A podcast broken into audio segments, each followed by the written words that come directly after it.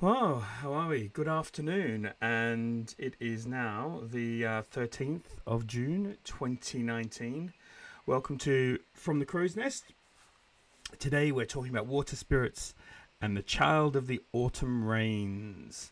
Um, this is going to be a little bit of more of a, a storytelling one, so it's it's kind of in um, uh, kind of for folklore Thursday, as I normally do on these Thursdays.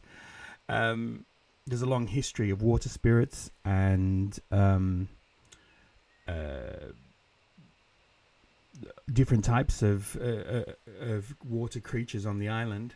Um, there is the uh, the sea crone, but uh, we'll deal with her in another another episode. Um, as I said, today I want to talk about um, uh, the the water spirits, the three sisters, really and um, also the the child of the of the autumn rains.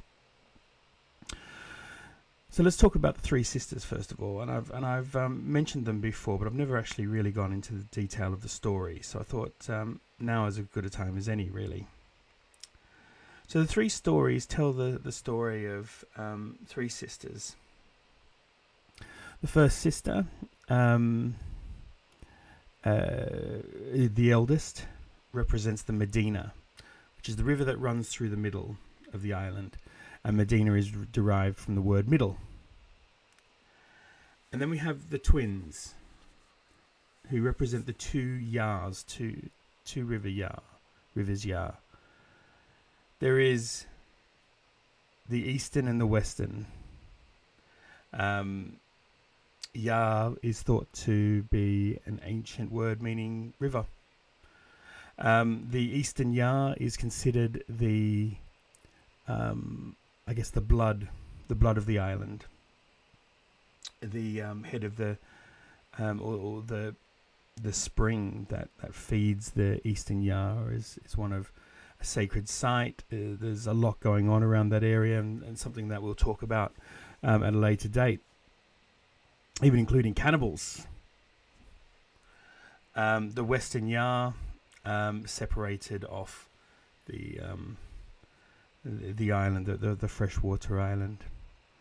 Um, so the story goes that an evil wizard came to the island, hoping to steal the the the three treasures, the three great treasures of the island. And the first treasure is said to be the sight between life and death. And that treasure is held in the Western Yar, protected over by the first twin. And the wizard came, and they battled furiously.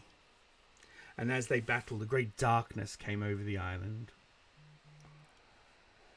because the um, uh, the, the the wizard just brought evil with him and um, uh, they fought, and then finally, the first the first um, sister was able to push him off and defeat him off in a great battle that blew out the whole of Yarmouth and created Yarmouth uh, Yarmouth Island.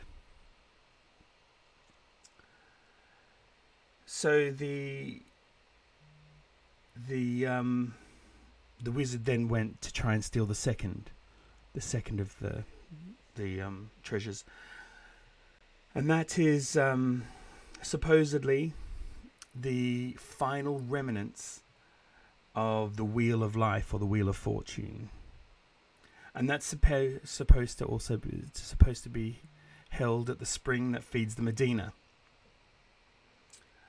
at St Catherine's Down. And I guess there's a link between St. Catherine, St. Catherine of the Wheel, and uh, the Wheel of Fortune.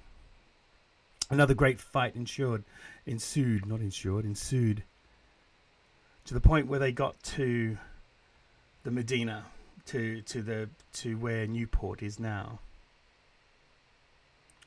and uh, the great port of um, and and the harbour there and after a great fight, a massive explosion, and the wizard was wounded and flung over to the other side of the island, where finally he went for the last. The last is the well of the wisdom of ages, the wisdom of of all that has been and all that is to come. Said to be held in um, Brading Haven. And so the fight commenced. The wizard, uh, injured but still very powerful, blew out the whole of of Brading Haven. And the last sister holding him back while her two others came to the rescue and they forced him down, down, down. And as they did, the third sister bashed her her blackthorn staff into the well, and the well overflowed and filled the whole of Brading Haven. With the wizard subdued, the three sisters forced him, forced him into where St. Helens is now. And um, under the under the rock face is where he was imprisoned and is still in prison today. So that's the story of the three water spirits. And then we have the story of the daughter or the the the, the girl of the, the autumn rain. Now I'm probably going to butcher her name. But uh, Elfhern Herfstwater and uh, that was her name. She was, she was. This story is set before, um, before Christianity, before the when the old gods still happily roamed this world, when the when the veil between this and the other world were was nothing more than a a place to be stepped over, where people were happy to intermingle with the preternatural, the natural and the preternatural, happy to intermingle when gods still um, made their influence known.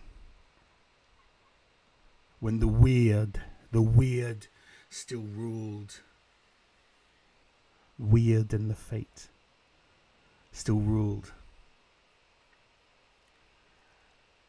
An elfish king laid with a mortal woman and she gave birth to a woman, to a young girl. And this girl, when born, had a glow. And she was born with multicolored hair, said to be all shades of the rainbow. And after six months of being with her mother, the father returned from the other place and took the daughter away with her. With him, sorry. And he took his daughter to the other place, where she would be schooled in all that is magic and where she would live out her life in pure immortality, never wanting for anything and because she had the combination of mortal uh, of a mortal and the immortal, the the elvish and the human, she was an outstanding beauty and strong and brave, known for her fighting skills, known for her independence, her hair flowing free. And she had one thing she longed. She longed for the real world. But her father said, "No, you cannot go. You cannot go to the uh, to the to the mortal world. If you do, your immortality will be lost, and you'll never be able to come back." So she spent her days never wanting for anything, hunting, bravely fighting, defending an independent woman, beauty unknown, many suitors, but none, none would please her. And always longing, always longing for, for the mortal world, she would look through, she would look through the veil as it whisked past. And she would see the world pass by, ever changing, ever growing, until finally she made the decision that she was going to to leave her place, leave the other place, and come to this world. And one night,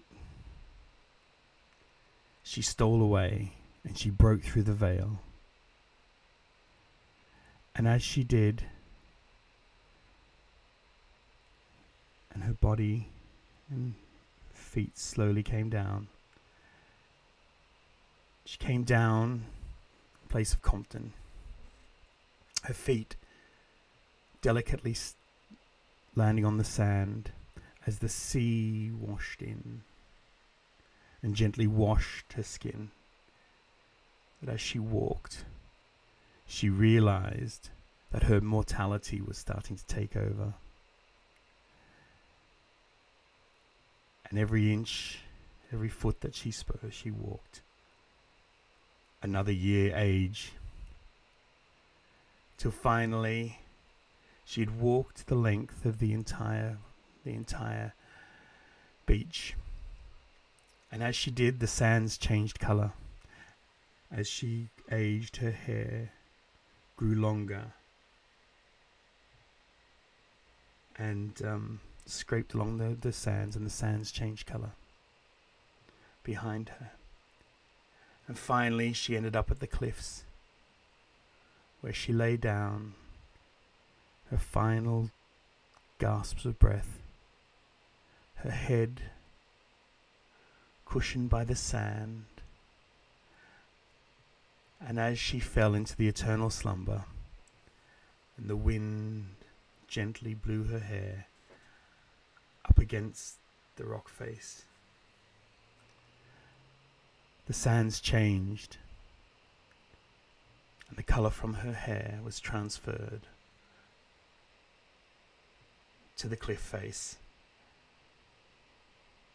And as her body decayed and sunk into the earth, all that was left were the coloured sands of Compton Bay. So, thank you very much, everyone, for listening. I hope you enjoyed this episode. Um, a little bit of storytelling as opposed to uh, any factual stuff. I hope you enjoyed the stories. If you did, please uh, leave me some feedback. If you enjoyed this, please like and subscribe if you're on YouTube. Uh, every bit, every one that does that helps. Any bit of feedback helps. Um, uh, tomorrow, I'm going to be reading out people's interesting stories. So if you have any, please uh, give them to me. Uh, I think that's just about it for today. And uh, have a great rest of your day. bye bye for now.